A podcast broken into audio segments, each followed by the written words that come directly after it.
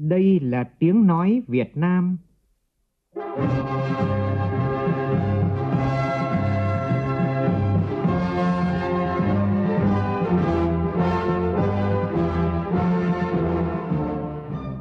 là tiếng nói Việt Nam, phát thanh từ Hà Nội, thủ đô nước Cộng hòa xã hội chủ nghĩa Việt Nam.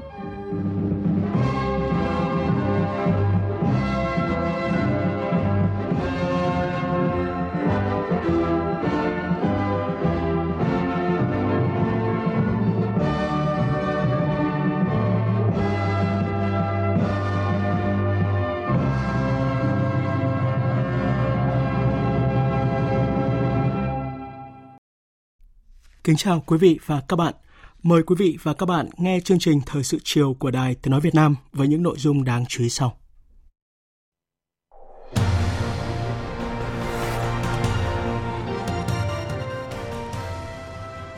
Chủ trì cuộc họp thường trực chính phủ vào sáng nay, Thủ tướng Nguyễn Xuân Phúc yêu cầu chính quyền các cấp dừng hội họp và các sự kiện tập trung hơn 20 người trong ít nhất 2 tuần tới để phòng tránh dịch bệnh COVID-19.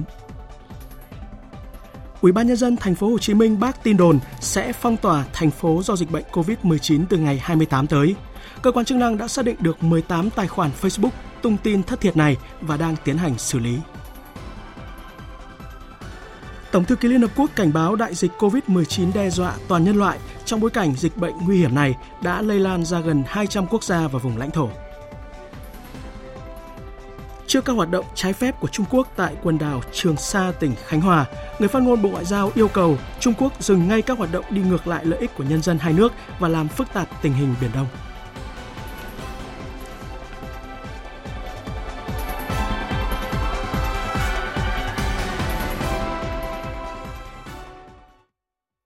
Bây giờ là nội dung chi tiết.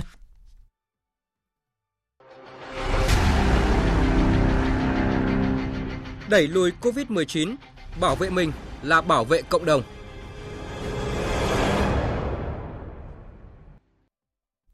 Vào sáng nay tại trụ sở Chính phủ, Thủ tướng Nguyễn Xuân Phúc chủ trì cuộc họp trực tuyến thường trực Chính phủ về công tác phòng chống dịch bệnh COVID-19.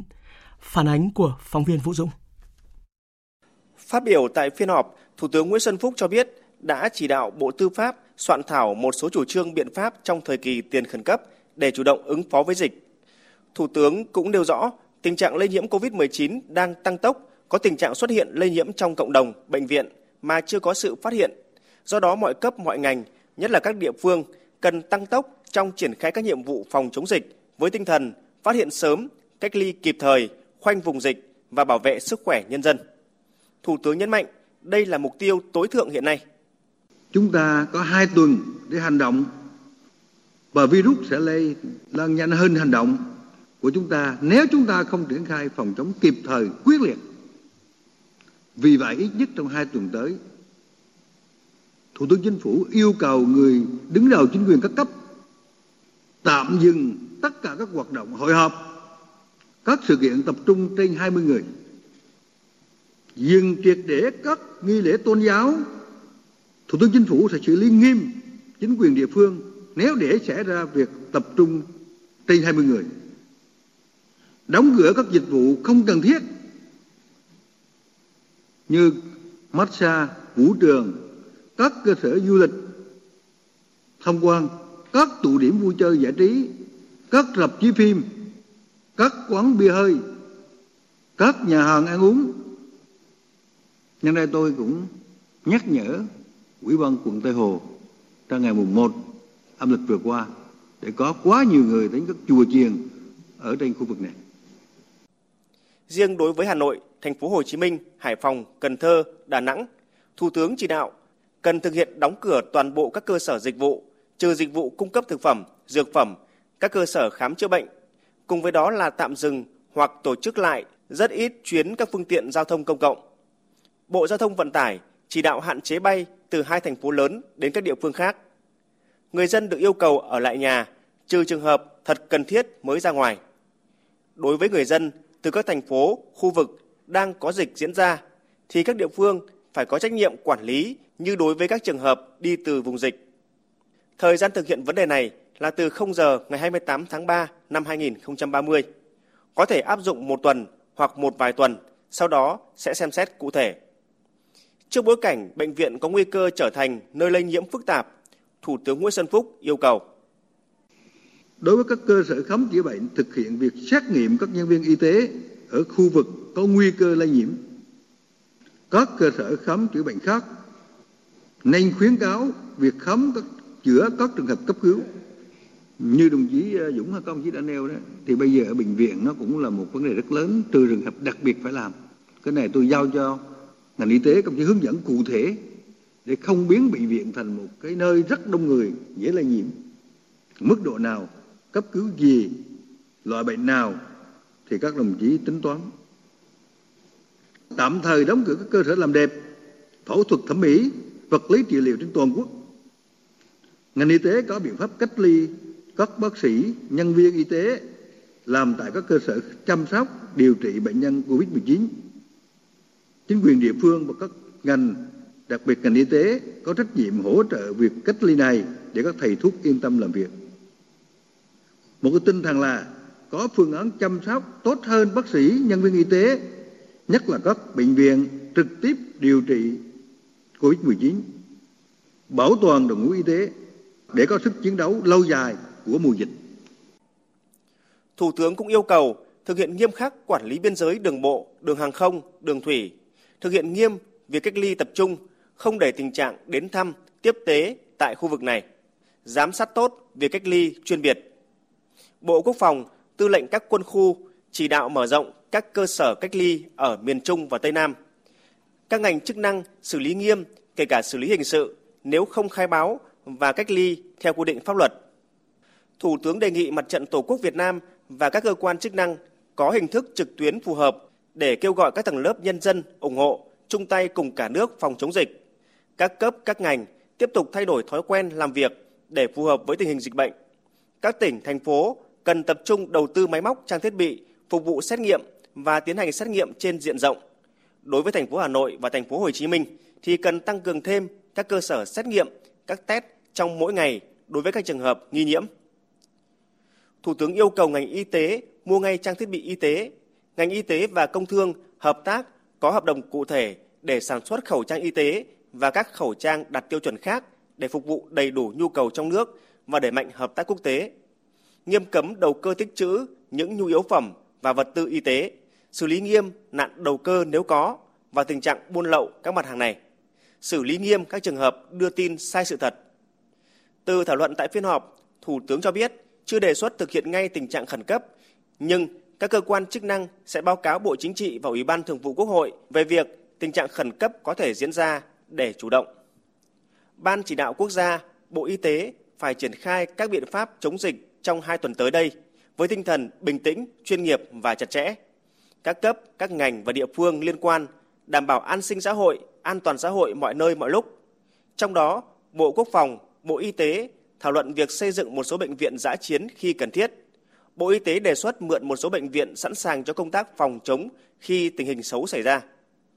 Để đảm bảo an toàn cho người dân, nhất là thời điểm hiện nay và thời gian tới, nên ít di chuyển và thay đổi cách làm việc từ trực tiếp sang trực tuyến và các biện pháp khác. Thủ tướng giao ban chỉ đạo phối hợp với văn phòng chính phủ có kịch bản tình huống cụ thể xử lý các vấn đề đặt ra. Vào chiều nay tại Văn phòng Chính phủ, Thủ tướng Nguyễn Xuân Phúc có cuộc điện đàm với Thủ tướng Lào Thongloun Sisulit và Thủ tướng Campuchia Hun Sen về việc phối hợp ứng phó với đại dịch COVID-19. Tin cho biết. Thủ tướng Nguyễn Xuân Phúc đề nghị Thủ tướng và Chính phủ Lào tiếp tục tạo thuận lợi cho cộng đồng người Việt Nam tại Lào yên tâm ổn định cuộc sống và được tiếp cận các điều kiện cần thiết để phòng chống dịch COVID-19, phối hợp chặt chẽ với Việt Nam giữ vững ổn định an ninh xã hội, nhất là tại các tỉnh biên giới. Hai thủ tướng nhất trí trong tình hình hiện nay càng cần phải quan tâm duy trì đà phát triển hợp tác song phương, đặc biệt chú trọng việc triển khai hiệu quả các thỏa thuận đạt được tại kỳ họp thứ 42 Ủy ban Liên Chính phủ đầu năm nay, tiếp tục tạo điều kiện cho hàng hóa hai nước lưu thông, nỗ lực giữ vững tăng trưởng thương mại, đầu tư bằng các biện pháp linh hoạt, cùng nhau vượt qua khó khăn do suy giảm hoạt động kinh tế vì dịch bệnh. Tại cuộc điện đàm với Thủ tướng Hun Sen, Thủ tướng Nguyễn Xuân Phúc đề nghị hai bên tăng cường phối hợp, tạo thuận lợi cho cơ quan đại diện của mỗi nước trong việc hỗ trợ công dân của mình ở sở tại. Đề nghị các bộ ngành địa phương hai bên tích cực phối hợp trong phòng chống, ngăn chặn dịch bệnh, đảm bảo thông tin xuyên suốt, kịp thời giải quyết vướng mắc trên tinh thần hợp tác, chia sẻ và cảm thông lẫn nhau, duy trì bình thường công việc thông thương, tạo thuận lợi cho việc vận chuyển hàng hóa dọc biên giới hai nước. Thủ tướng Nguyễn Xuân Phúc cũng đề nghị hai bên có thông điệp để nhân dân hai nước yên tâm đảm bảo an ninh trật tự ở khu vực biên giới. Đáp ứng yêu cầu của phía Campuchia, Thủ tướng Nguyễn Xuân Phúc khẳng định Việt Nam sẵn sàng phối hợp để đưa công dân Campuchia đang cách ly ở Việt Nam về nước theo nguyện vọng. Thủ tướng Hun Sen nhất trí sẽ chỉ đạo các bộ ngành địa phương Campuchia phối hợp tăng cường các biện pháp phòng chống, ngăn ngừa dịch bệnh và hỗ trợ cộng đồng người Việt Nam tại Campuchia. Trên tinh thần hữu nghị đoàn kết đặc biệt giữa ba nước, Thủ tướng Nguyễn Xuân Phúc đã thông báo Chính phủ Việt Nam quyết định hỗ trợ chính phủ Lào và chính phủ Campuchia các trang thiết bị y tế cần thiết với trị giá 100.000 đô la Mỹ cho mỗi nước, ngoài hỗ trợ trực tiếp của các bộ ngành địa phương và doanh nghiệp cho các đối tác Lào và Campuchia. Việt Nam sẵn sàng cử chuyên gia y tế sang hỗ trợ, chia sẻ kinh nghiệm về phòng chống dịch nếu Lào và Campuchia có yêu cầu. Thủ tướng Lào và Thủ tướng Campuchia đều cảm ơn chính phủ và nhân dân Việt Nam đã chia sẻ, hỗ trợ trang thiết bị y tế cho mỗi nước, khẳng định đây là món quà vô cùng ý nghĩa trong hoàn cảnh khó khăn hiện nay. Thưa quý vị, thưa các bạn, nước ta vừa ghi nhận thêm 5 trường hợp mắc COVID-19, nâng tổng số ca mắc của nước ta lên con số 153. Cụ thể như sau. Ca bệnh 149 là nam, 40 tuổi, quốc tịch Việt Nam, địa chỉ ở Long Biên, Hà Nội. Bệnh nhân là lao động tự do tại bang Hessen, Cộng hòa Liên bang Đức. Ngày 23 tháng 3 năm 2020, bệnh nhân đến sân bay Vân Đồn trên chuyến bay VN36 của Vietnam Airlines, số ghế 55C, cùng với mẹ 68 tuổi ngồi ghế 55A. Lúc nhập cảnh, bệnh nhân không có biểu hiện sốt, không ho, không viêm phổi. Tại khu cách ly trường quân sự tỉnh Quảng Ninh, bệnh nhân ở cùng phòng với hai người khác cũng đi trên chuyến bay này. Kết quả xét nghiệm của Trung tâm Kiểm soát Bệnh tật tỉnh Quảng Ninh ngày 25 tháng 3 khẳng định bệnh nhân dương tính với SARS-CoV-2. 207 hành khách còn lại đang âm tính. Bệnh nhân cùng mẹ và hai người ở cùng phòng đã được chuyển đến bệnh viện số 2 thành phố Hạ Long để điều trị và theo dõi sức khỏe.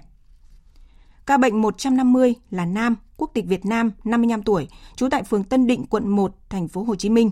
Ngày 13 tháng 3 năm 2020, bệnh nhân cùng vợ từ Hoa Kỳ về Việt Nam có quá cảnh tại Đài Loan, Trung Quốc trên chuyến bay của hãng hàng không Eva Air số hiệu BR395, số ghế 2D, 2K và nhập cảnh tại cảng hàng không quốc tế Tân Sơn Nhất.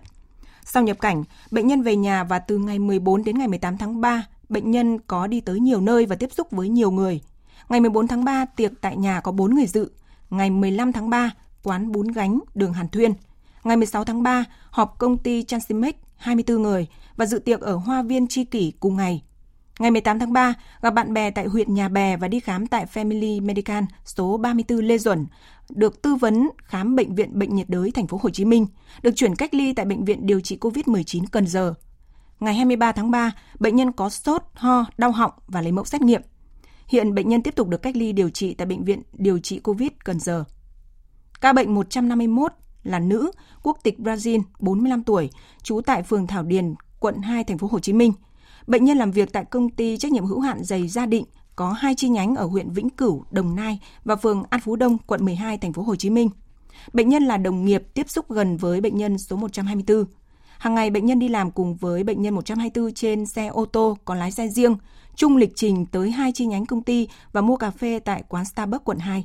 Ngoài ra bệnh nhân đi tới một số nơi, quán ăn thành phố Biên Hòa Đồng Nai ngày 13 tháng 3, siêu thị An Phú ngày 16 tháng 3, nhà máy Huệ Phong quận Gò Vấp thành phố Hồ Chí Minh ngày 19 tháng 3. Ngày 23 tháng 3, bệnh nhân được xác định là người tiếp xúc gần bệnh nhân 124 và được lấy mẫu xét nghiệm và chuyển cách ly tập trung tại khu C, trường Thiếu Sinh Quân, huyện Củ Chi. Đây cũng là nơi người lái xe đang được cách ly. Ca bệnh 152 là nữ, quốc tịch Việt Nam, 27 tuổi, trú tại phường Tây Thạnh, quận Tân Phú, thành phố Hồ Chí Minh. Bệnh nhân là chị gái sống cùng nhà với bệnh nhân 127, nam nhân viên quán bar Buddha. Bệnh nhân làm việc tại công ty Formica tầng 3, tòa nhà 414, Nguyễn Thị Minh Khai, phường 5, quận 3, thành phố Hồ Chí Minh. Hàng ngày, bệnh nhân đi làm giờ hành chính và từ ngày mùng 10 đến ngày 14 tháng 3, bệnh nhân có tiếp xúc gần với 4 đồng nghiệp. Ngày 19 tháng 3, tiếp xúc với một số đối tác tại công ty. Từ ngày 15 đến ngày 18 tháng 3, bệnh nhân có đi một số nơi và tiếp xúc với một số người. Ngày 15 tháng 3, đến nhà cha mẹ tại quận Tân Bình. Ngày 17 tháng 3, ăn trưa cùng hai bạn tại nhà hàng chay Sen, quận 1. Ngày 18 tháng 3, tiếp xúc gần với một người giao hàng. Ngày 20 tháng 3, khi biết tin quán đa, quán ba Buddha, nơi em trai làm việc có ca bệnh COVID-19, bệnh nhân nghỉ làm tự cách ly tại nhà và được trạm y tế phường tiếp cận theo dõi. Ngày 23 tháng 3, bệnh nhân được lấy mẫu, chuyển cách ly tập trung tại Bệnh viện điều trị COVID-19 Cần Giờ. Công ty nơi bệnh nhân làm việc tạm ngưng hoạt động. Bệnh nhân ca bệnh 153 là nữ quốc tịch Việt Nam, 60 tuổi, trú tại quận Hải Châu, thành phố Đà Nẵng. Tiền sử chưa ghi nhận bệnh lý. Bệnh nhân sang Australia thăm người thân và trở về Việt Nam ngày 21 tháng 3 năm 2020 trên chuyến bay của Vietnam Airlines số hiệu VN772, nhập cảnh tại cảng hàng không quốc tế Tân Sơn Nhất. Sau nhập cảnh, bệnh nhân được chuyển khu cách ly tập trung tại ký túc xá Đại học Quốc gia thành phố Hồ Chí Minh ở chung phòng với ca số 143 và hai người khác ngày 23 tháng 3, sau khi xác định ca số 143 mắc bệnh COVID-19, bệnh nhân và hai người bạn chung phòng được chuyển đến bệnh viện giã chiến Củ Chi để cách ly, theo dõi và lấy mẫu. Thưa quý vị, thưa các bạn, có một điều không mong muốn đã đến. Hàng rào bên trong để chống dịch COVID-19 đã xuất hiện những lỗ thủng. Đó là tình trạng lây nhiễm chéo tại hai cơ sở điều trị lớn ở Hà Nội là Bệnh viện Bệnh nhiệt đới Trung ương và Bệnh viện Bạch Mai. Phản ánh của phóng viên Văn Hải. Sau khi phát hiện một số nhân viên y tế và bệnh nhân mắc COVID-19, Bệnh viện Bạch Mai đã tiến hành cách ly gần 500 y bác sĩ, người bệnh và người nhà bệnh nhân của Trung tâm Bệnh nhiệt đới, khoa C4 Viện Tim mạch và khoa thần kinh. Bệnh viện đã yêu cầu người bệnh và thân nhân nội bất xuất, ngoại bất nhập để tiến hành lấy mẫu xét nghiệm gần 5.000 người đang có mặt tại đây. Thứ trưởng Bộ Y tế Nguyễn Trường Sơn cho biết, mặc dù chưa thực hiện phong tỏa bệnh viện Bạch Mai vì đây là bệnh viện tuyến cuối, nhưng các biện pháp chống dịch vẫn đang được triển khai mạnh mẽ chúng tôi bổ sung thêm một tổ dịch tễ có trách nhiệm là điều tra dịch tễ. Toàn bộ những vấn đề liên quan đến các bệnh nhân lây nhiễm ở bệnh viện Bạch Mai để có thể truy vết và tổ chức thực hiện thông báo cho địa phương như là cách ly. Và chúng tôi cũng yêu cầu ban giám đốc chỉ đạo cho nhân viên bệnh viện chúng ta thực hiện hình thức tương tự như cách ly. Còn tại Bệnh viện Bệnh nhiệt đới Trung ương, nơi đã ghi nhận hai bác sĩ tại khoa cấp cứu mắc COVID-19, cũng đang tăng cường các biện pháp kiểm soát nhiễm khuẩn các khoa phòng. Bác sĩ Đỗ Minh Tân, Phó trưởng khoa kiểm soát nhiễm khuẩn Bệnh viện Bệnh nhiệt đới Trung ương cho hay. Chúng tôi cũng phải nỗ lực rất nhiều để phòng chống lây nhiễm từ bên ngoài vào, từ giữa người bệnh nhân ra bệnh nhân, từ giữa bệnh nhân ra nhân viên y tế và một cái nữa rất quan trọng nữa là cả giữa nhân viên y tế với ờ, nhân viên y tế. Thực tế thời gian qua đã phát hiện nhiều ca dương tính với virus SARS-CoV-2 nhưng không có bất cứ triệu chứng gì hoặc không có biểu hiện điển hình của bệnh. Trong khi đó, khoảng 20 ngày qua đã có hơn 81.000 người nhập cảnh nước ta có thể mang theo mầm bệnh và đã tỏa về các địa phương trước khi thực hiện lệnh cách ly tập trung. Từ những khoảng trống do khách quan như vậy, ông Nguyễn Đức Trung, Chủ tịch Ủy ban nhân dân thành phố Hà Nội ước tính riêng địa bàn thủ đô đang có tới 20 bệnh nhân COVID-19 trong cộng đồng chưa được phát hiện. Cái nguồn số 1 đó là lây nhiễm chéo và xuất phát ổ dịch bệnh từ bệnh viện Bạch Mai. Vấn đề thứ hai đó là cái nguồn lây nhiễm từ các cái nguồn khách du lịch và người Việt Nam về trước 0 giờ ngày 14 tháng 3, trước 0 giờ ngày 18 tháng 3 và trước 0 giờ ngày 21 tháng 3. Thì nếu theo tỷ lệ mà hiện nay chúng ta đã xét nghiệm được thì vẫn còn khoảng từ 10 đến 20 người có thể đã dương tính mà trên địa bàn chúng ta chưa phát hiện được. Trước thực tế vừa nêu, ông Lương Ngọc Khuê, Cục trưởng Cục Quản lý Khám chữa bệnh cho biết, Bộ Y tế đã đẩy mạnh kiểm tra việc tuân thủ các hướng dẫn chuyên môn, chấn chỉnh kiểm soát nhiễm khuẩn, hạn chế đến mức thấp nhất tình trạng lây chéo trong bệnh viện. Trong đó đã có những cơ sở y tế phải rút kinh nghiệm về việc tổ chức phân luồng, cách ly người nghi nhiễm và trường hợp dương tính. Tiếp tục phải nâng cao trách nhiệm của các sở y tế, y tế các ngành và giám đốc các bệnh viện thường xuyên kiểm tra giám sát. Nếu cơ sở nào mà chưa thực hiện đúng các quy định của ban chỉ đạo quốc gia thì ờ, Bộ Y tế sẵn sàng xem xét, Sở Y tế sẵn sàng xem xét để rút phép và đóng cửa các cơ sở khám bệnh chữa bệnh đó, kể cả công và tư. Lây nhiễm chéo bệnh truyền nhiễm nguy hiểm trong bệnh viện có nhiều nguyên nhân. Nếu xảy ra thì hậu quả rất nghiêm trọng, bởi với người bệnh đang điều trị, sức khỏe còn yếu và thường đang mắc bệnh nền, nên nguy cơ biến chứng nặng và tử vong hoàn toàn có thể xảy ra nếu nhiễm thêm virus SARS-CoV-2. Còn với các y bác sĩ, nếu mắc hoặc tiếp xúc gần với bệnh nhân COVID-19 sau đó phải cách ly y tế, sẽ làm suy yếu cả hệ thống phòng dịch và có thể gây thiếu nhân lực điều trị cho người bệnh trong mùa dịch này. Và trong diễn biến mới nhất, hôm nay Cục trưởng Cục Khám chữa bệnh Bộ Y tế Lương Ngọc Khuê đã ký văn bản gửi các sở y tế các tỉnh, thành phố trực thuộc Trung ương về việc hạn chế chuyển tuyến người bệnh lên khám chữa bệnh tại Bệnh viện Bạch Mai. Các cơ sở tổ chức khám chữa bệnh tại chỗ toàn bộ người bệnh theo tuyến đã được phê duyệt và thực hiện các kỹ thuật chuyên môn, hạn chế tối đa chuyển người bệnh lên tuyến trên. Đối với người bệnh vượt quá khả năng điều trị tại tuyến tỉnh, khi chuyển tuyến, ưu tiên chuyển đến các bệnh viện đầu ngành đã được quy định theo phân công chỉ đạo tuyến. Trường hợp đặc biệt, người bệnh bắt buộc phải chuyển tuyến đến điều trị tại bệnh viện Bạch Mai, yêu cầu cán bộ y tế, người bệnh, người nhà người bệnh tuân thủ các quy định phòng hộ cá nhân, tránh lây nhiễm trong bệnh viện. Cục Quản lý Khám chữa bệnh đề nghị các sở y tế triển khai ngay hoạt động này. Nếu có khó khăn, cần liên hệ với Cục để phối hợp thực hiện. Từ sáng nay trên mạng xã hội xuất hiện thông tin từ ngày 28 tháng 3 này, thành phố Hồ Chí Minh sẽ bị phong tỏa do dịch COVID-19 gây hoang mang dư luận. Ủy ban nhân dân thành phố Hồ Chí Minh khẳng định thông tin này là hoàn toàn bịa đặt. Cơ quan chức năng đã xác định được 18 tài khoản Facebook tung tin thất thiệt này. Tin của nhóm phóng viên Hà Khánh và Kim Dung. Sở Thông tin và Truyền thông Thành phố Hồ Chí Minh đã xác minh được 18 tài khoản Facebook đưa tin thất thiệt về việc phong tỏa Thành phố Hồ Chí Minh trong 14 ngày kể từ ngày 28 tháng 3. Trong đó có 4 tài khoản được xác định là ở Thành phố Hồ Chí Minh, 8 tài khoản đã chủ động gỡ thông tin ngay, 5 tài khoản ở các tỉnh Bình Định, Đồng Nai, Quảng Trị chưa gỡ thông tin này. Có 5 tài khoản Facebook ở nước ngoài chưa được xác minh xử lý. Sắp tới, Trung tâm Báo chí Thành phố Hồ Chí Minh sẽ phối hợp với Công an Thành phố Hồ Chí Minh xử lý nghiêm các trường hợp này thành phố Hồ Chí Minh đang tập trung tổng lực để phòng chống dịch bệnh COVID-19. Vì vậy, Ủy ban nhân dân thành phố yêu cầu người dân không lan truyền các thông tin chưa được kiểm chứng, sai sự thật, thường xuyên theo dõi, thập, cập nhật thông tin về tình hình dịch bệnh tại địa bàn trên những kênh thông tin chính thống. Thành phố Hồ Chí Minh sẽ xử lý nghiêm các cá nhân tổ chức lan truyền thông tin bịa đặt gây hoang mang cho người dân, ảnh hưởng đến công tác điều hành phòng chống dịch bệnh.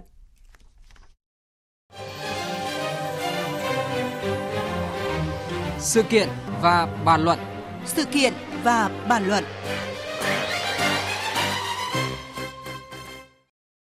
Theo thông tin chúng tôi vừa cập nhật thì nước ta vừa ghi nhận thêm 3 trường hợp mắc COVID-19, nâng tổng số ca mắc của nước ta lên con số 156. Có thể thấy là dịch bệnh đang rất nguy cấp, các lực lượng tuyến đầu đang gồng mình chống dịch bất kể ngày đêm. Vậy nhưng đáng tiếc và đáng phẫn nộ khi còn xuất hiện những người chủ quan vô ý thức, vô kỷ luật như là trốn cách ly, khai báo gian dối lịch sử dịch tễ. Một số chính quyền cấp cơ sở thiếu quyết liệt trong việc ngăn chặn tụ tập đông người, làm dịch diễn biến khó lường. Cần kỷ luật thép trong phòng chống dịch thay vì chỉ lên án, phê phán. Đây là nội dung một sự kiện và bàn luận ngay sau đây với sự tham gia của vị khách mời là giáo sư tiến sĩ Nguyễn Anh Trí, đại biểu Quốc hội, nguyên viện trưởng Viện Huyết học Truyền máu Trung ương. À, xin chào và cảm ơn giáo sư Nguyễn Anh Trí đã nhận lời tham gia một sự kiện và bàn luận cùng chúng tôi ạ. Vâng, à, xin kính chào quý vị thính giả. À, như phần đầu chương trình chúng tôi thông tin là ngay trong cuộc họp sáng nay thì Thủ tướng Nguyễn Xuân Phúc cho biết tình hình dịch bệnh đang tăng tốc, đòi hỏi mọi cấp mọi ngành và địa phương tăng tốc khoanh vùng và dập dịch, dừng tất cả các hoạt động hội họp, các sự kiện tập trung trên 20 người và cấm tụ tập nhiều hơn 10 người ở bên ngoài công sở trường học. À, giáo sư Nguyễn Anh Trí có bình luận nào về yêu cầu mới này của Thủ tướng Chính phủ ạ? Tôi rất đồng ý với cái, những cái quyết định đó của Thủ tướng Chính phủ và tôi có thể khẳng định lại dịch COVID-19 này hết sức ác liệt, lan rất nhanh và tỷ lệ tử vong cũng rất cao. Thế thì các biện pháp mà chúng ta đang thực thi đấy tuyệt đại đa số là đúng. Nhưng trong đó tôi phải nhận mình hai vấn đề vô cùng quan trọng đó là cách ly và vấn đề thứ hai là tức là nghiêm cấm đấy tụ tập đông người vì đó cái nguy cơ lây lan sẽ là rất là dữ dội đó là hai cái quyết định tôi cho là rất đúng đắn và sáng suốt. Dạ vâng. Có thể nói là cả nước đang đồng lòng dồn sức cao nhất cho cuộc chiến này với tinh thần khẩn trương và quyết liệt và thủ dạ. tướng chính phủ cũng như là à, các bộ ngành và các địa phương cũng đang rất quyết liệt. Vậy nhưng mà đáng tiếc và đáng phẫn nộ, đáng lên án, đâu đó vẫn bắt gặp những hành vi vô kỷ luật, vô cảm của nhiều cá nhân và tổ chức. Quán bar Buha, quận 2, thành phố Hồ Chí Minh thành ổ dịch mới của thành phố khi có tới 8 người dương tính ở quán bar này. Trước đó, bất chấp khuyến cáo của thành phố, quán bar vẫn mở cửa, khách vẫn nườm nượp kẻ vào người ra. Tại Hà Nội, ngày 24 tháng 3, tức mùng 1 tháng 3 âm lịch, số người đi lễ ở phủ lên đến hàng trăm, dù trước đó nhiều ngày, chính quyền thành phố Hà Nội đã ra lệnh tạm dừng đón khách tại các di tích lịch sử văn hóa, danh lam thắng cảnh, hạn chế tụ tập đông người. Ba ngày trước, một du học sinh về đang thực hiện cách ly đã bỏ trốn. Chính quyền thành phố Hà Nội yêu cầu cơ quan chức năng công khai danh tính trường hợp này, xử phạt vi phạm hành chính để mang tính gian đe. Trước đó, nhiều trường hợp như bệnh nhân 17, 34, 61, 100 bất hợp tác trong phòng dịch để lây lan và nguy cơ lây nhiễm cho nhiều người.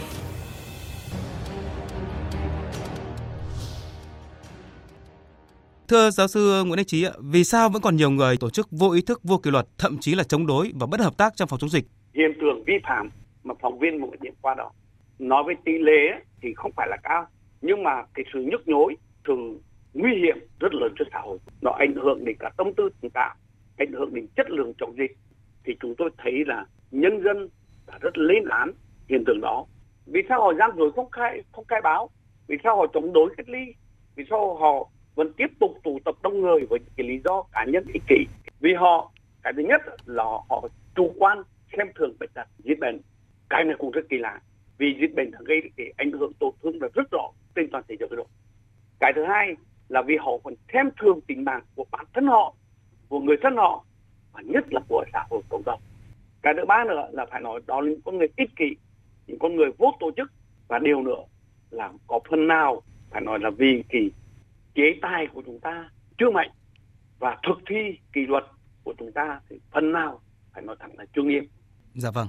Và quay trở lại về một số cơ sở thờ tự ờ, vẫn xuất hiện những người ờ, ra vào hành lễ.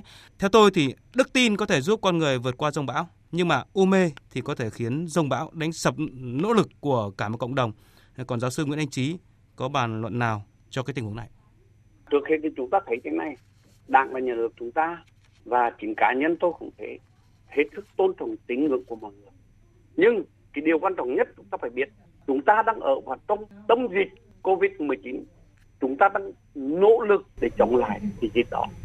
Và được xác định như thủ tướng là chống dịch như chống giặc. Vậy tất cả mọi cái luật lệ, tất cả những cái sở thích, cái niềm tin của một con người tại thời điểm này thì phải được đặt vào trong hoàn cảnh của thời chiến. Và chúng ta phải tuyệt đối tuân thủ những cái quy định của nhà nước, của chính phủ những cái khuyến cáo của bộ y tế để mà chống lại cái dịch covid 19 này. Và phải coi đó là tối cao, đó là tối thượng.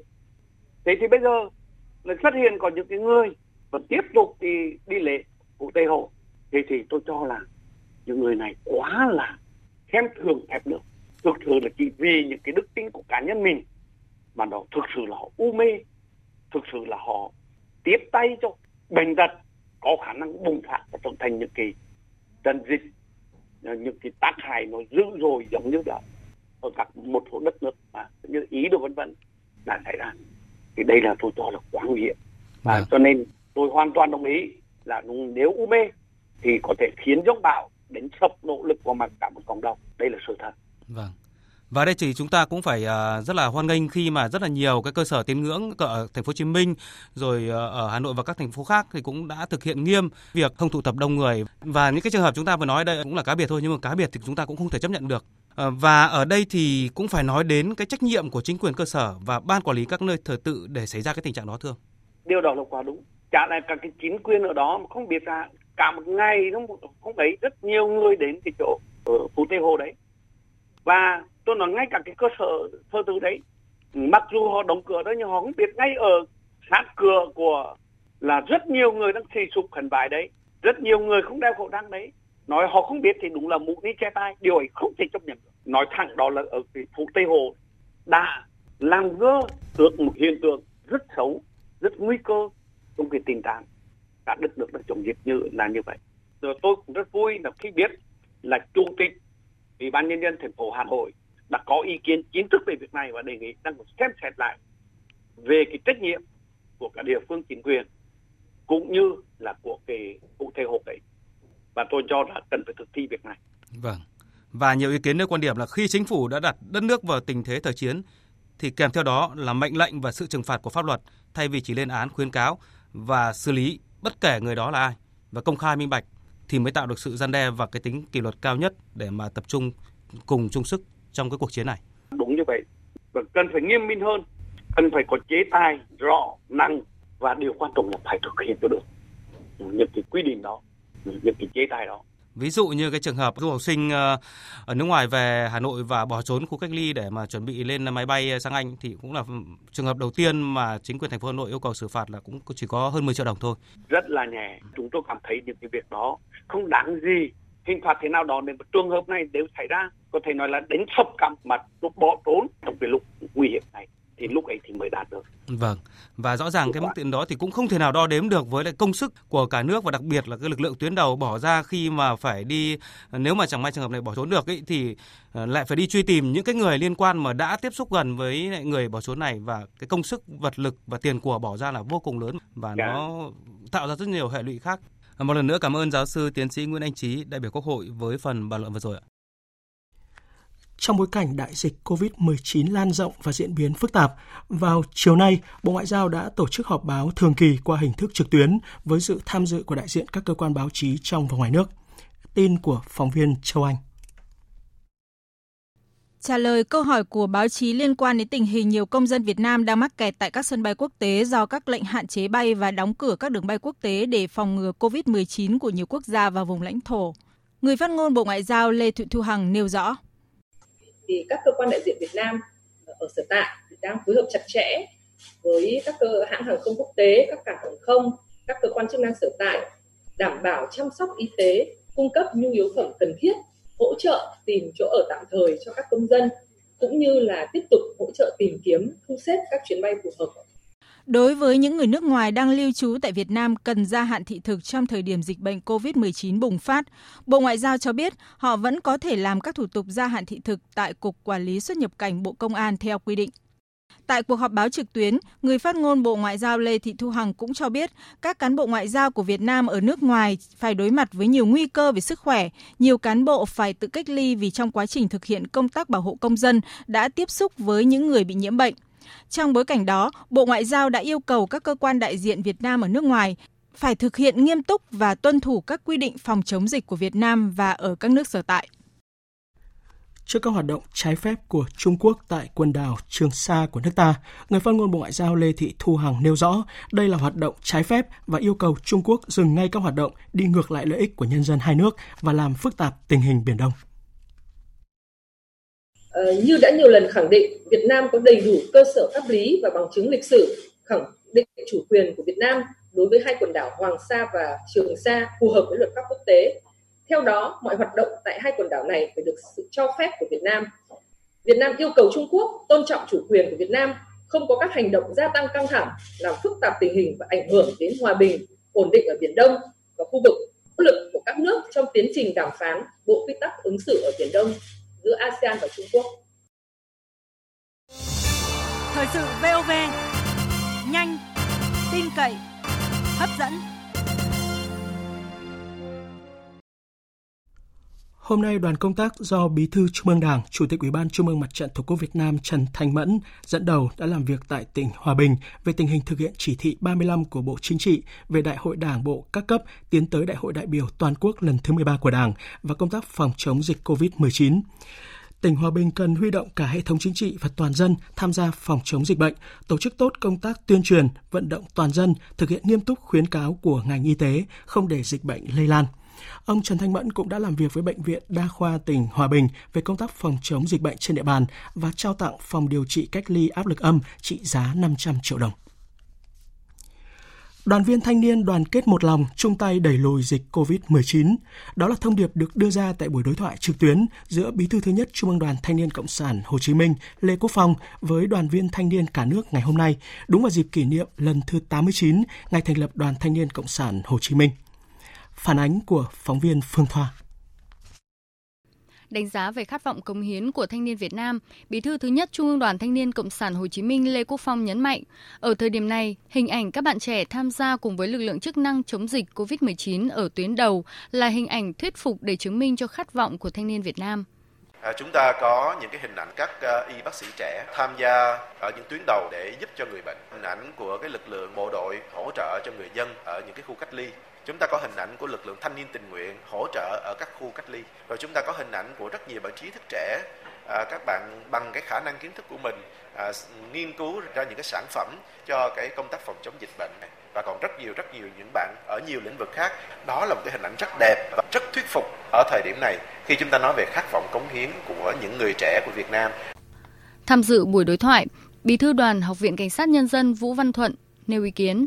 Ở trong thời gian tới thì tổ chức đoàn cần có những hành động cụ thể gì để trực tiếp khơi dậy và tinh thần của các bạn trẻ, những chủ nhân tương lai của đất nước. Anh Lê Quốc Phong cho rằng À, chúng ta thấy rằng là đoàn có rất nhiều giải thưởng để tuyên dương tôn vinh các cái nhóm đối tượng thanh niên khác nhau từ trong trường học đến khu vực công nhân lao động, các nhà máy, xí nghiệp và yếu tố sáng tạo có nghĩa là phải có sáng kiến trong công việc à, phải có những cái đề tài mang lại những cái đóng góp cụ thể cho công việc được chúng tôi xem là một trong những yêu cầu cần có chính điều đó nó sẽ thúc đẩy cho cái tinh thần sáng tạo của các bạn thanh niên và nó mang lại những cái giá trị mới. Cái thứ ba nữa là chúng tôi có tổ chức những cái liên hoan tuổi trẻ sáng tạo. Đây là nơi để hội tụ rất nhiều những cái sản phẩm từ cái cái sáng tạo của các bạn thanh niên ở nhiều lĩnh vực khác nhau. Anh Hoàng Hoa Trung, gương mặt trẻ Việt Nam tiêu biểu năm 2019, một trong những thanh niên tích cực trong các hoạt động an sinh xã hội vì cộng đồng đặt vấn đề. Cái việc mà khuyến khích hỗ trợ trong thời gian tới đối với các cái bạn trẻ cũng như là các cái tổ chức tình nguyện để mà tổ chức những hoạt động cộng đồng chia sẻ cũng như là các cái dự án uh, tình nguyện được hiệu quả hơn thì với đoàn thì có những cái hỗ trợ hay là cái khuyến khích gì không ạ? Anh Lê Quốc Phong cho biết chúng tôi sẵn sàng với những cái ý tưởng với những sự chia sẻ của các bạn để đoàn làm cầu nối để từ ý tưởng của các bạn từ sự chuẩn bị nguồn lực của các bạn đến được với các đối tượng cần tiếp nhận đến được các địa phương cần có do đó à, không chỉ nhóm của bạn trung mà tất cả các bạn thanh niên khác nếu như các bạn có những cái dự án tình nguyện các bạn có những ý tưởng tình nguyện ở bất kỳ một địa phương nào ở một nhóm đối tượng nào mà các bạn còn lúng túng các bạn còn chưa có thể có kênh kết nối một cách hiệu quả thì các bạn hãy đến với tổ chức đoàn. Chúng tôi sẵn sàng đồng hành với các bạn để thực hiện việc này. Bởi vì chính cái hoạt động tình nguyện của các bạn cũng chính là hoạt động của thanh niên tình nguyện. Trả lời câu hỏi về hoạt động của đoàn thanh niên nhằm nâng cao nhận thức cho các bạn trẻ, đặc biệt trong bối cảnh dịch COVID-19 đang diễn biến phức tạp, anh Lê Quốc Phong cho rằng đoàn thanh niên cũng đã có nhiều văn bản chỉ đạo tuyên truyền thanh niên và người dân phòng chống dịch, thành lập đội thông tin thực hiện tuyên truyền, thành lập đội thanh niên tình nguyện giúp dân phòng dịch. Đoàn thanh niên cũng tham gia chế tạo sản phẩm phòng dịch, tặng khẩu trang, nước rửa tay. Về hoạt động kết nối các trí thức trẻ Việt Nam có khoảng 18 tổ chức đoàn hội ở các nước trực thuộc Trung ương đoàn, Hội Liên hiệp Thanh niên Việt Nam. Hầu hết những địa bàn có đông sinh viên Việt Nam đều có các tổ chức đoàn hội hiện diện. Trung ương đoàn sẽ tăng cường cung cấp thông tin về nhu cầu nhân lực, sự phát triển của đất nước để trí thức trẻ tìm kiếm cơ hội phát triển sự nghiệp của mình hướng về đồng bào vùng hạn mặn và hưởng ứng tháng thanh niên, báo Thanh niên vừa phối hợp với Ủy ban nhân dân huyện Châu Thành tỉnh Bến Tre và huyện Gò Công Đông tỉnh Tiền Giang chuyển 20.000 mét khối nước ngọt để hỗ trợ miễn phí cho người dân các địa phương này.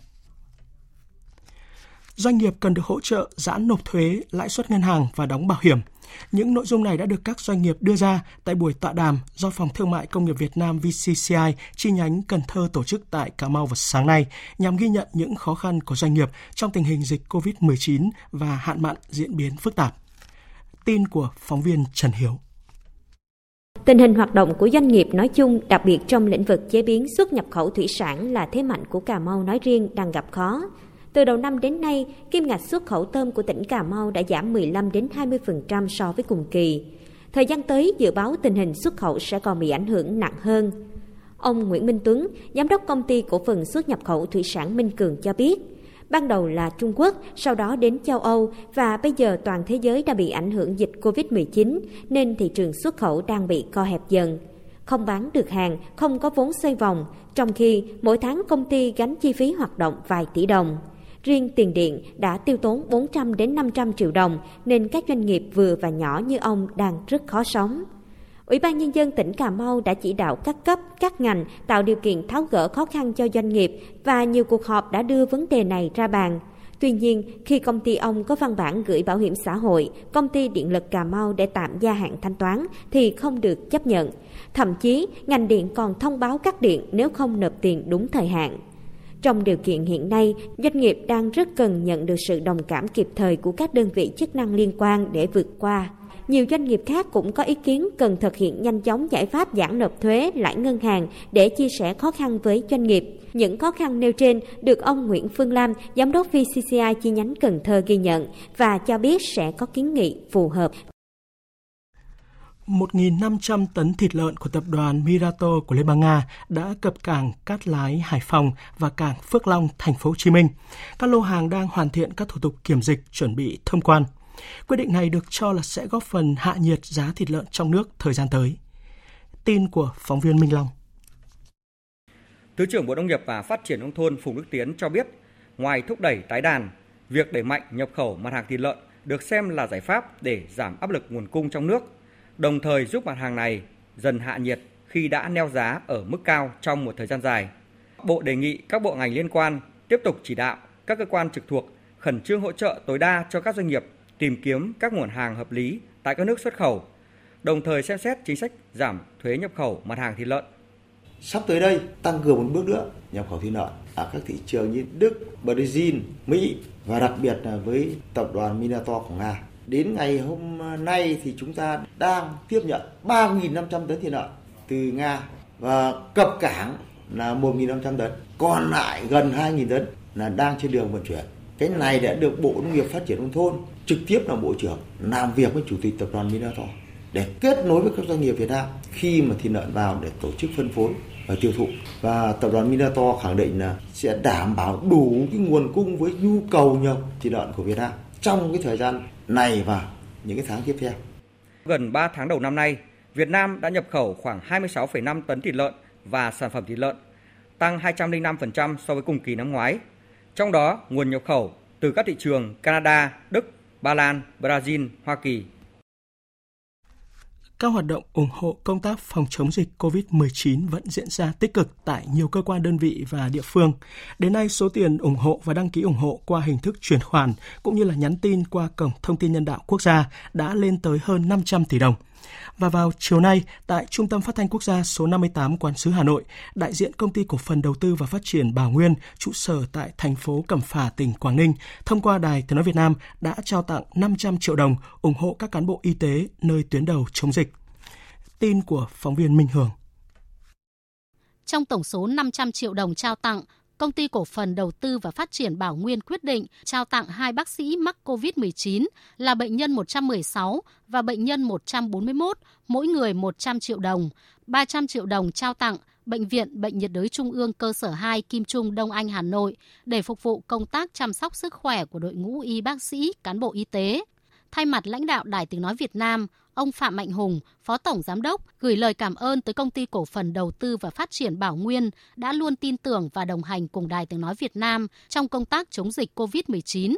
Phó Tổng Giám đốc Phạm Mạnh Hùng cho biết sẽ chuyển số tiền ủng hộ của doanh nghiệp tới tập thể Bệnh viện Bệnh nhiệt đới Trung ương cơ sở 2 và hai bác sĩ mắc COVID-19 của bệnh viện trong thời gian sớm nhất. Tiếp theo, biên tập viên Bùi Chuyên chuyển đến quý vị và các bạn một số thông tin thời tiết. Bắc Bộ hôm nay cũng như ngày mai chủ đạo là nắng giáo, từ trưa và chiều ờ, nhiệt độ tăng lên 28 đến 32 độ. Thủ đô Hà Nội khá oi nóng với mức nhiệt 30 độ. Chiều tối một vài nơi vùng núi có thể có mưa rông. Từ ngày 28 tháng 3, miền Bắc sẽ chuyển mưa mát do có không khí lạnh về. Từ Thanh Hóa đến Bình Thuận cũng nắng cả ngày, nhiệt độ cao nhất 28 đến 32 độ. Lưu ý là từ Thanh Hóa đến Nghệ An có thể có mưa rông từ chiều tối và đêm. Tây Nguyên hôm nay cũng như ngày mai nóng hơn với nhiệt độ 33 đến 35 độ. Nam Bộ vừa nắng vừa nóng và mở rộng ra hầu khắp miền Đông và một số tỉnh miền Tây như Đồng Tháp, Hậu Giang, An Giang với nhiệt độ cao nhất từ 35 đến 37 độ. Tối và đêm nhiệt độ giảm nhanh còn 27 đến 28 độ.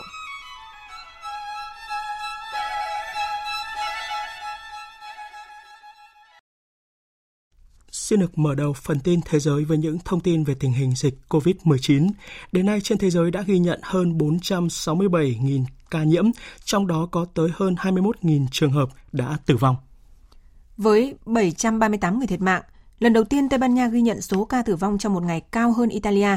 Nước này cũng đã vượt qua Trung Quốc để trở thành nước chịu tổn thất nhân mạng lớn thứ hai trên thế giới, với 3.434 người thiệt mạng kể từ khi dịch COVID-19 bùng phát, cao hơn Trung Quốc gần 200 người.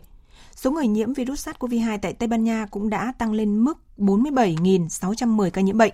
Thủ tướng Tây Ban Nha đề nghị Quốc hội kéo dài tình trạng khẩn cấp tại nước này nhằm đối phó với đại dịch COVID-19. Dù tốc độ lây lan của dịch COVID-19 đang chậm lại ở miền Bắc Italia, nhưng nước này vẫn ghi nhận thêm gần 800 ca tử vong trong ngày hôm qua và dịch có dấu hiệu lan nhanh xuống các tỉnh miền Nam. Trong khi đó, thì giới chức Iran vừa tuyên bố áp đặt lệnh cấm đi lại liên tỉnh bắt đầu từ hôm nay, trong bối cảnh nước này xác nhận thêm 2.206 trường hợp nhiễm virus SARS-CoV-2 và 143 người tử vong trong vòng 24 giờ qua, nâng tổng số ca mắc COVID-19 lên 27.017 người và 2.077 người tử vong. Còn tại Mỹ, số người chết do COVID-19 đã tăng hơn 1.000 trong ngày hôm qua. Đây là lần đầu tiên Mỹ có số ca tử vong cao hơn 200 người trong một ngày – và Thượng viện Mỹ vừa thông qua dự luật giải cứu kinh tế trị giá 2.000 tỷ đô la để hỗ trợ khẩn cấp cho các doanh nghiệp, người lao động cũng như là hệ thống chăm sóc sức khỏe đang bị ảnh hưởng nặng nề bởi đại dịch COVID-19. Phóng viên Phạm Huân thường trú tại Mỹ đưa tin. Dự luật giải cứu kinh tế lớn nhất trong lịch sử nước Mỹ được thông qua với tỷ lệ áp đảo 96 phiếu thuận và không có phiếu chống. Bốn thượng nghị sĩ không thể bỏ phiếu do bị mắc COVID-19, đang tự cách ly và bị ốm. Việc thông qua dự luật cho thấy nỗ lực rất lớn của chính quyền Tổng thống Donald Trump và Thượng viện hiện do Đảng Cộng hòa kiểm soát nhằm giảm nhẹ tác động của đại dịch COVID-19 đối với các doanh nghiệp và đời sống của người dân Mỹ. Đáng chú ý, hầu hết người dân Mỹ sẽ được nhận khoản hỗ trợ trực tiếp chỉ một lần từ chính phủ liên bang. Cụ thể, người độc thân trưởng thành với mức thu nhập từ 75.000 đô la trở xuống sẽ được nhận 1.200 đô la. Một cặp vợ chồng có mức thu nhập từ 150.000 đô la trở xuống sẽ được nhận 2.400 đô la và mỗi con được nhận thêm 500 đô la. Tổng số tiền chi cho các cá nhân và gia đình vào khoảng 250 tỷ đô la. Dự luật sẽ cần được Hạ viện hiện do Đảng Dân Chủ kiểm soát thông qua trước khi Tổng thống Donald Trump ký ban hành. Thưa quý vị, thưa các bạn, hãy ở nhà là khẩu hiệu mà người dân trên thế giới đang được yêu cầu để đối phó với đại dịch COVID-19 lan rộng. Tuy vậy, đối với đội ngũ nhân viên y tế có vai trò ở tuyến đầu chống dịch thì đây là điều không thể và họ đang phải đánh đổi sức khỏe, thậm chí là tính mạng để bảo vệ những người khác. Tổng hợp của biên tập viên Phạm Hà.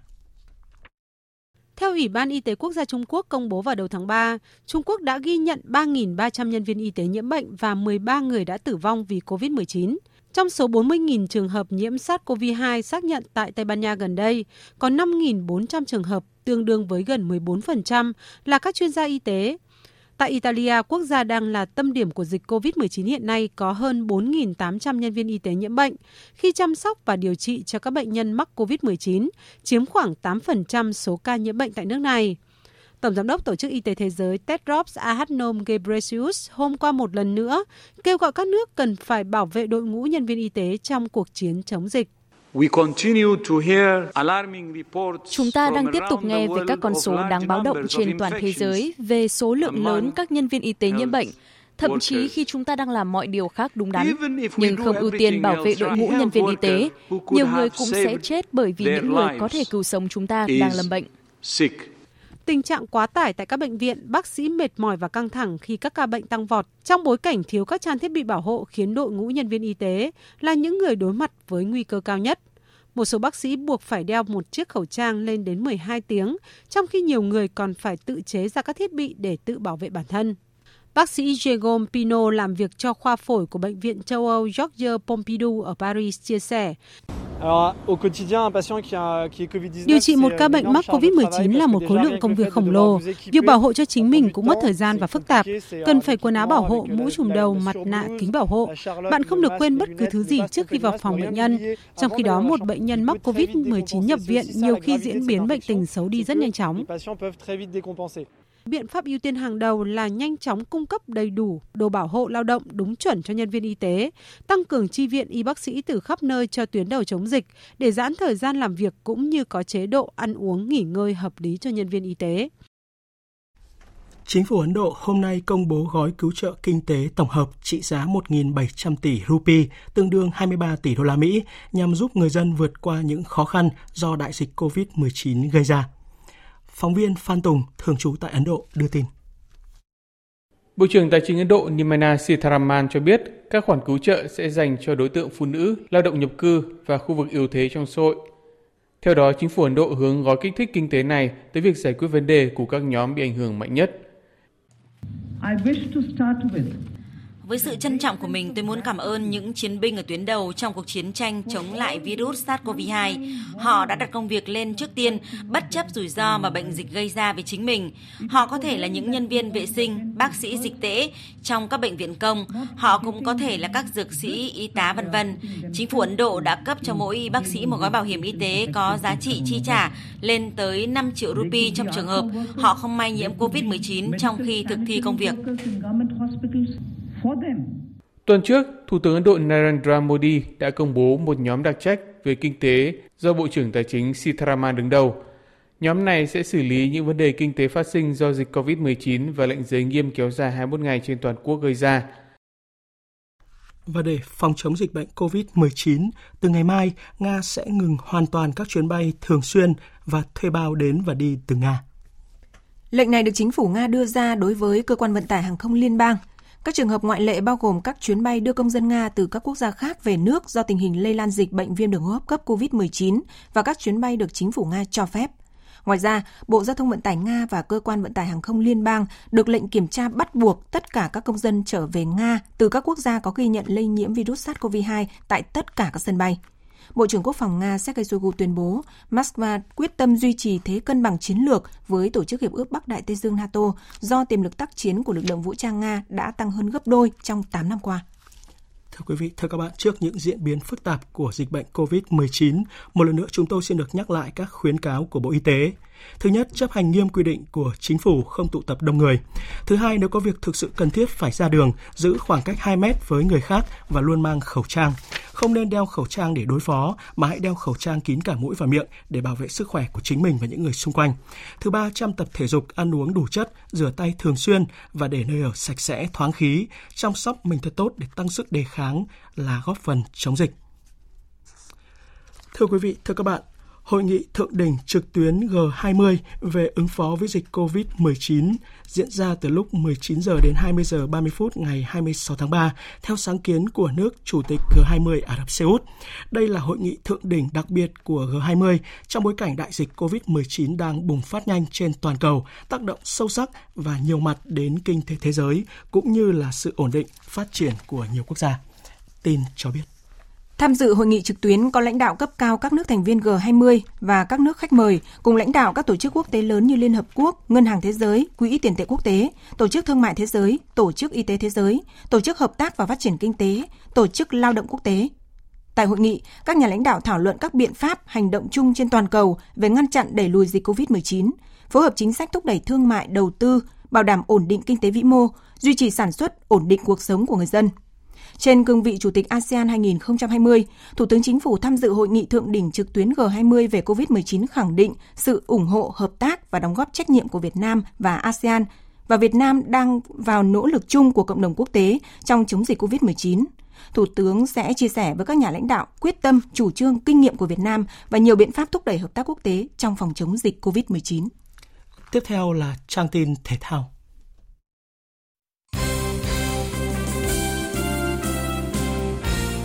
Thưa quý vị và các bạn, Tràng An Ninh Bình là một trong những đội bóng mạnh và giàu truyền thống của bóng truyền nam nước nhà.